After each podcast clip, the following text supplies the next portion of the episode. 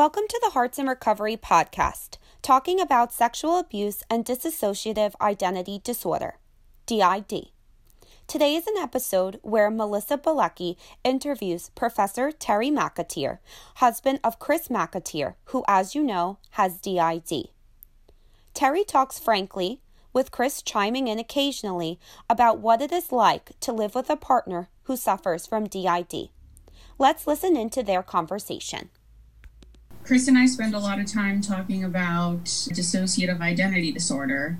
So I thought that I would kind of get your perspective on it and what it's like for you to support and be so close to someone who has DID. So I guess what I would want to start off with is did you know anything about DID before you met Chris? Yeah, Joanne Woodward and Sally Fields. That was the extent of my knowledge. Just like ninety percent of Americans would. That's a good also, baseline. I, I mean, it's a starting point. It is. How do you think that perspective or idea changed as you got to know Chris? Well, to start with, it wasn't just a question of getting to know Chris. It was a question of getting to know ultimately almost everybody in the system.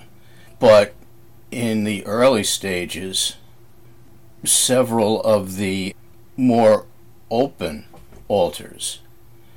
And as with the beginning of any relationship on any level, in any circumstance. It's a question of getting to know who the person is and how the person thinks, how the person responds to situations, to stimuli. And I never thought of them not as people. Are they all part of this system called Chris? Yeah. But you don't say that because you have a thumb and a big toe in a singular body that they're the same. They're not. The bone structure is different, the articulation is different, and I'm sure Cassie is in there now planning some kind of revenge for my calling her a big toe, but that's that's Cassie, and that's one of the things I know about Cassie or came to know, have come to know about Cassie. I never saw them melodramatically as Hollywood has presented the situation. You know, two, I think one of the things that helped me with that is that the initial introduction to, to Cassie, to Lisbeth, to a couple of the Littles, I don't think Sam I Am came out online. I don't remember offhand. Um, was that I wasn't seeing a face, and I wasn't therefore confused when the voice changed or the the vocabulary changed or the rhythm of speech changed, while the face stayed the same, because it was just the words, the words being typed on the screen in the chat room that made it a little easier for me to, from pretty much day one, be able to distinguish among the others who were coming out to talk. That had to be at the bottom line, I think. Did you sense that when you read those messages in the chat that how did you tell how were you able to tell that it was someone different? Or was it the tone? Was it the the actual spelling of words? How how did you know something was different? Sure. Um, first of all i was still getting to know chris at this point. I had i don't know four weeks maybe of what i understood to be just chris before chris started telling me that Cassie wanted to come out and say hello, or Chrissy Little wanted to come out and say hello, whoever it might have been. And so that gave me a context for the language. It wasn't that I was trying to fit the Cassie part of Chris into the Chris part of Chris that I knew. She was kind of the ringmaster or MC, if you want a, a show business term, uh, in terms of introducing me to everybody. And while we were online, I don't think there were that many who came out, maybe half dozen. But it was once we got together first at Montauk and then Chris came back east for good that I clearly started getting to know everybody because, you know, regardless of how big your family is, if you're all trapped in one apartment, you get to know each other. so, did they introduce themselves by name? oh yeah, yeah. And and you said Cassie was the first one to want to speak to you. Oh yeah, she came to check me out because she's known as the gatekeeper, right? Absolutely. And she does a hell of a job. So she wanted to check you out. Oh yeah, and make sure I was safe. Definitely. There was there was a real problem with getting to know people back then because some people just weren't safe for the system to be around.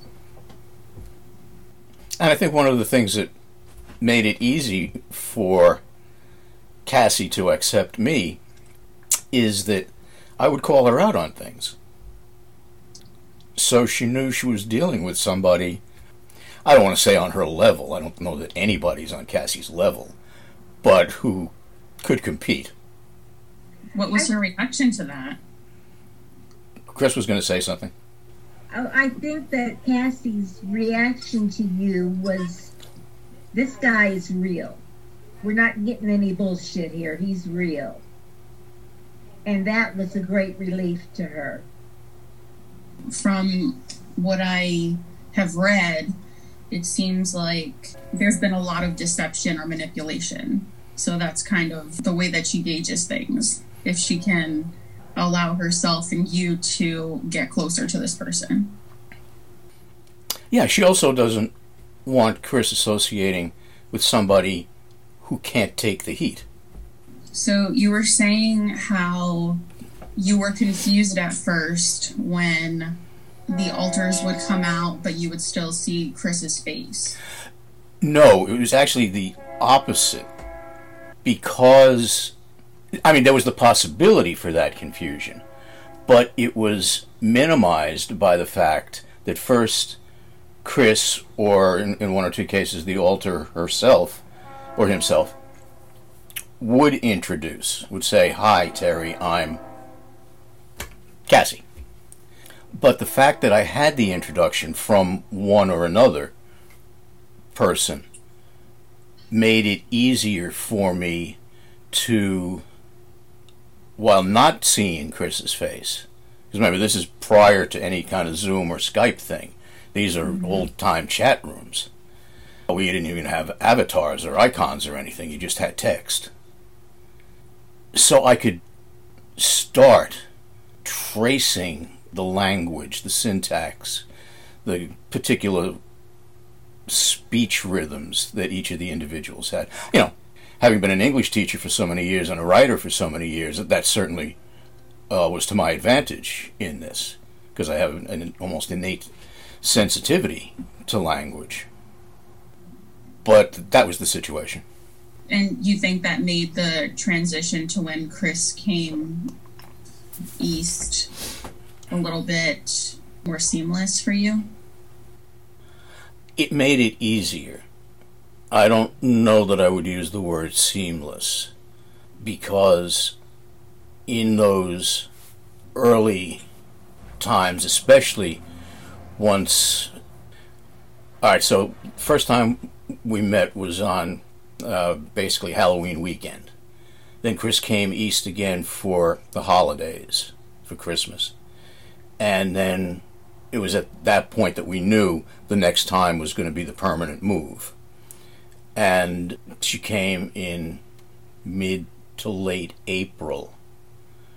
So at that point, we're we're together, and the change in locale, the fact that, however troubled life had been in Phoenix, it was a known quantity.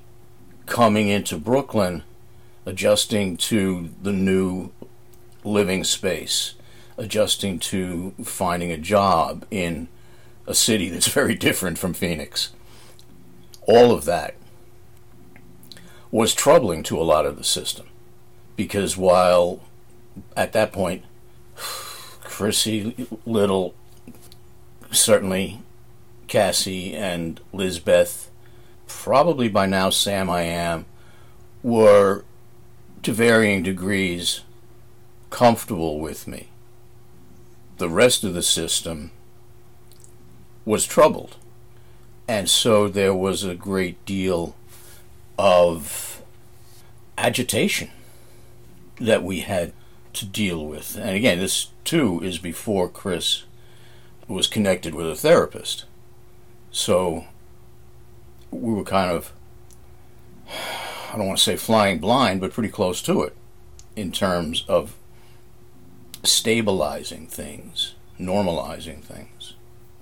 And don't forget, on top of that, I had left Charles. Uh, there was a lot going on. Why do you think that some of the alters had more trouble transitioning than others? Is it because some of them were more comfortable with Terry? The the whole mix, I think, caused the discomfort. There was a lot of agitation, and there was just a sense of being lost, of not knowing what was going on, of being afraid, and just not feeling secure and safe. With Terry, they always felt safe, but there was time spent on the subway, there was time spent at work amongst strangers.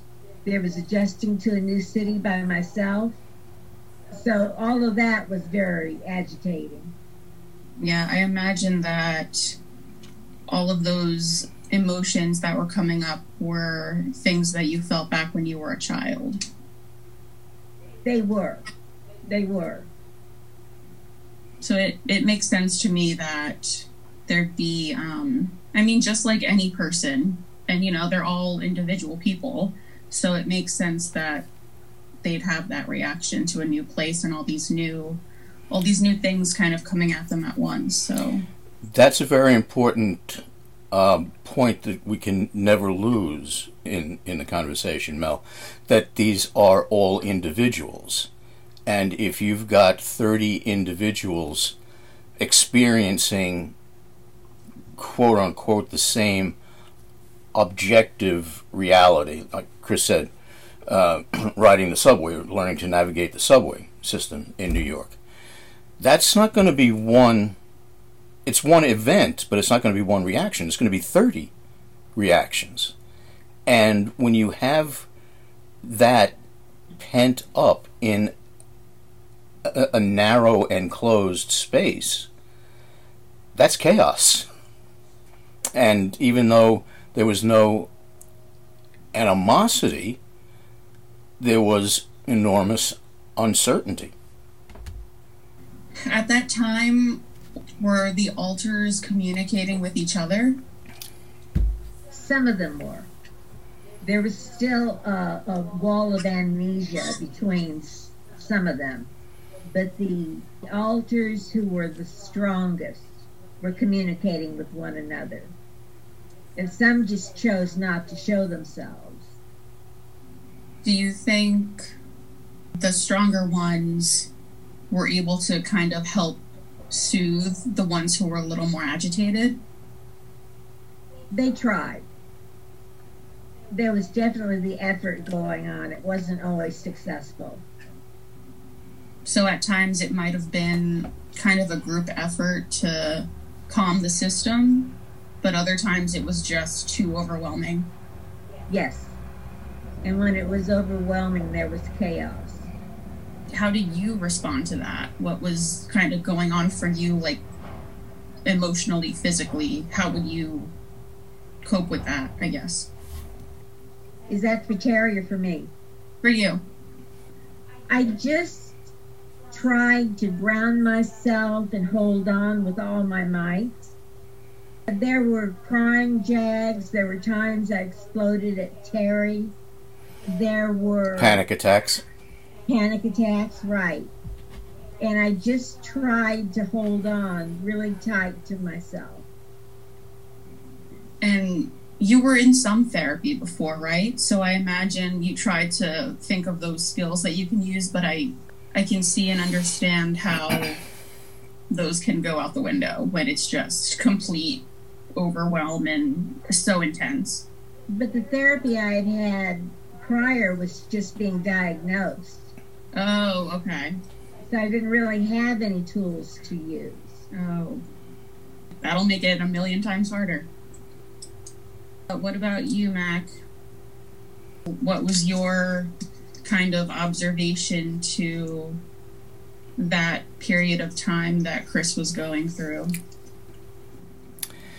This might come as a surprise to you, Mel, but I can be stubborn. Can't. Uh, I don't see it. No. And so um, I had just made up my mind that Chris was the one, and that was the bottom line. And nobody was going to get in the way of that. I think I mentioned once before one of the things that I used to say to Chris when things were destabilized was that I would fight anybody for her, including her, which I did. Which he did. But at the same time, I wanted to try to have the others be comfortable with me so that we could talk. With some of them, especially the ones that I had known online, that was not really a challenge because we had already established the distinctive relationships. With some of the others, it was it was tougher because again, all the different people, the different ages, the different levels of maturity, the diff- different levels of experience, all of that came into play uniquely with each interaction. Which relationship have you had to work on the hardest? Peggy and Jack. Definitely Peggy and Jack. Why? Because they're the drinkers in the system. And I I wouldn't say that we didn't get along, but Peggy and Jack either individually or as a team brought another complicating element to the mix that any addictive behavior will bring. They'll lie. hmm Um, in recent years, there's been no problem. In fact, even before Chris stopped drinking for herself and for the system, Peggy and I, especially, were pretty amicable. Jack always stayed back a little bit, but Peggy and I could talk, and I could usually call her out on stuff. Did And- she hate that? And and, yeah, that's what I was just going to say. And she begrudgingly accepted it. I had to come up with a real strategy when I quit drinking to soothe Peggy and Jack because they felt like they were losing. And they actually had grief over the fact that they weren't drinking anymore. So I had to come up with some things like you can have a nice hot chocolate, or we'll go for a walk, or we'll ask Terry if we can watch this musical tonight. Things like that. Yeah. Kind of reassuring them that there's other ways to get what they need. Right. Was it clear to you from the beginning, Mac, the purpose of DID and the alters? Well, Chris explained it to me. I, I wouldn't begin to suggest that I intuited it in any way. Um, Chris was just a good guide for me through the system. And then once Chris connected with Heather, and then a little later on, her psychiatrist, Brenner, they also gave me additional insights into the the structure and the workings of a system like Chris's. But all the groundwork had been well laid by Chris. She well understood what was going on and was able to convey it. We discovered somebody new, not really new, but new, making herself known in the system just this past six weeks or so. And she's called the narrator. And she's been in the background narrating my life from the time I was a very little girl. Wow. What has that been like for you to find that uh, piece of you? A relief. Is it helping to make more sense of some things? Well, I can understand now why I always thought of myself as she instead of I or we. Hmm. Do you want to say more about that? Yes. I would just be doing something like when I was little, walking around my my yard, and a voice would speak up and say she's walking around her yard, and I thought that's very strange, and it was a relief. I mean, because even now I, I can hear her telling me things. It was a relief to know that there was a reason for it, that there was another person there. What do you think her purpose is? She's the thread of continuity. She knows everybody's story. She's also been your dress rehearsal. Yes. You're so um, good a writer because you've been practicing for all these years. Since I was little. So, Mac, as you kind of look back on the time when Chris moved out here to where she is now, what's it been like watching her as she goes through therapy and recovery? That's such a tough one to answer because it's trying to it, it- it's trying to create a singular image of something that was so so numerous in its aspects which I guess is a, a statement in, in and of itself about what the experience was like there were just so many things that one thinks about. There was the time that we literally spent 24 hours in an emergency room trying to get Chris first some attention and then get her stabilized. 24 hours. And that happened more than once. Yeah. There were the other times when we just had fun that had nothing to do with the DID, but at the same time, everything to do with the DID because you're never apart from it. There was the deep relief for both of us, for all of us, when Heather came up with her idea for the Crystal Cave, which provided a safe haven for everybody. The elements are myriad. Mm-hmm. And it's it's not a linear process either. It's um Oh, God, no. yeah.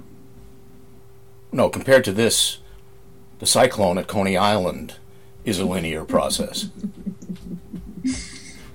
Yeah, and I think, at least from what I know about mental illnesses, it's recovery is a constant thing that one is working at, and there's never really an end point. It's just something you have to keep monitoring and taking care of to keep symptoms and uh, a person functioning as well as they can. So you never know what's going to trigger something. So I imagine, I mean, I don't know, but are there things that you are cautious of or situations or patterns that you know may aggravate the system? As we are drawing close to the end of the semester, there are papers due, there are finals, and the stress level has been rising. And I noticed that on the inside, there were some who were not feeling very calm. So, what I've done is when I notice that, I take a very firm stand of giving myself the attention I need in order to stabilize whoever on the inside is not feeling calm. For example, I, I would tell them, okay, I know it seems overwhelming right now, but we only have a few more weeks to go, and there'll be a break from this. And you can accomplish this. It sounds like a lot of changing the self talk that's going on in your head.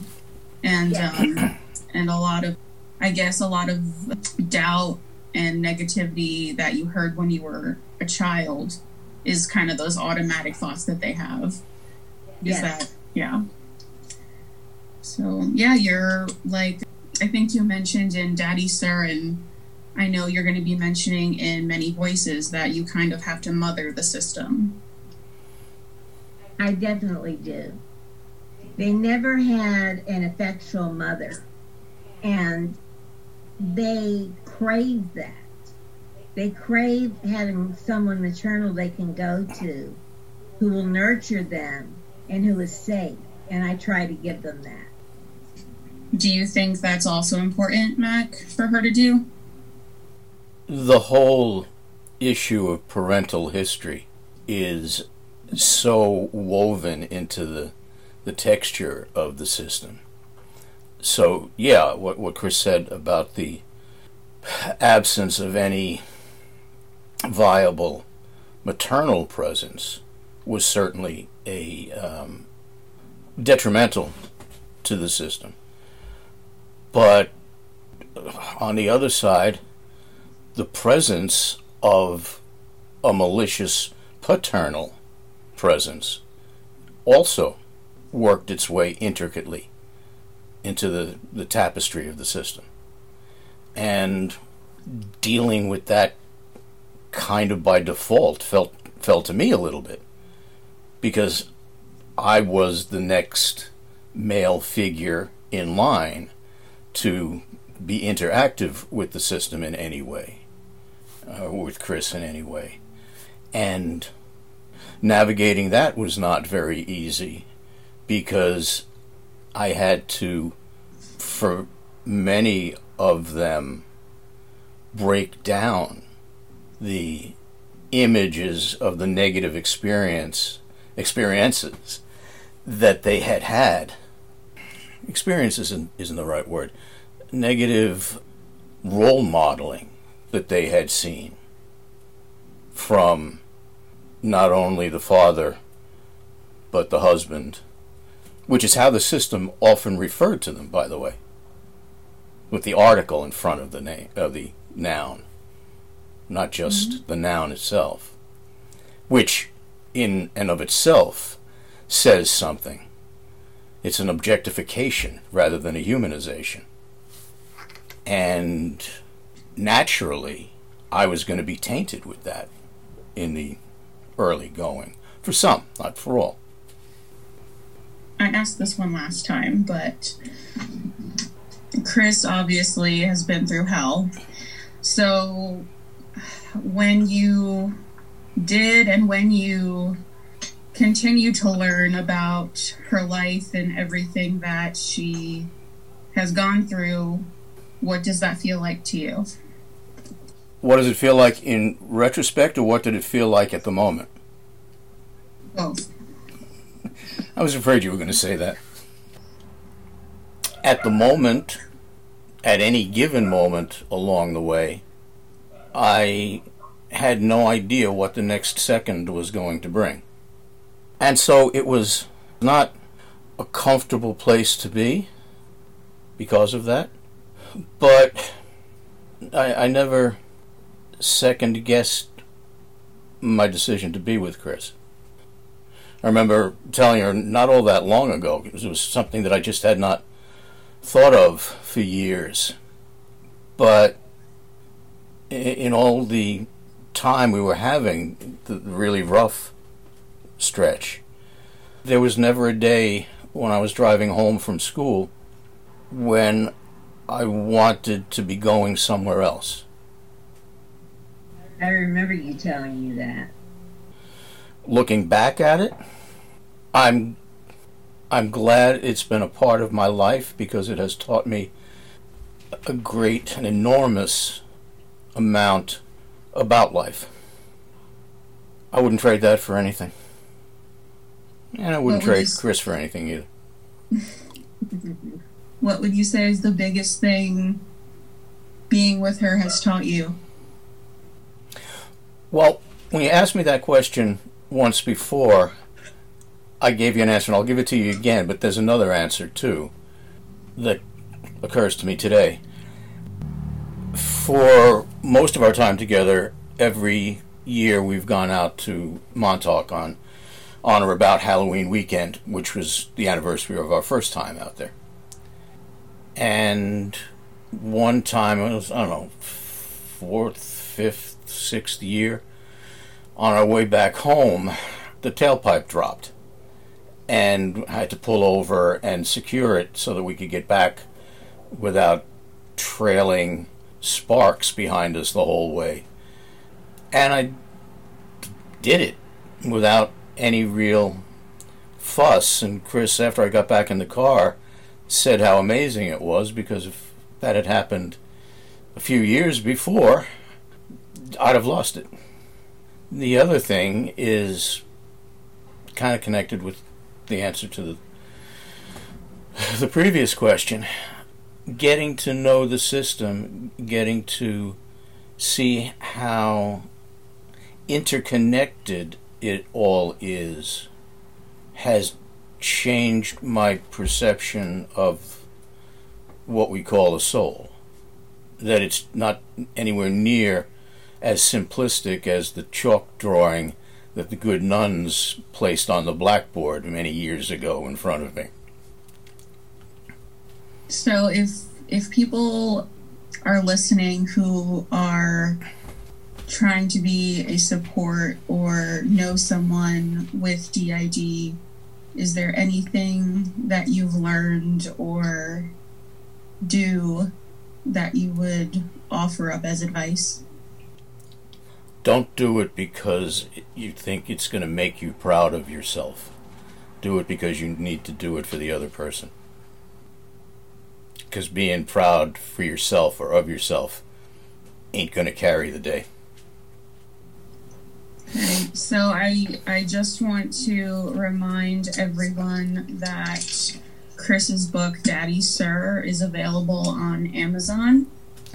And Chris is on all social media, Twitter, Facebook. Please give it a follow. All the information is in the description.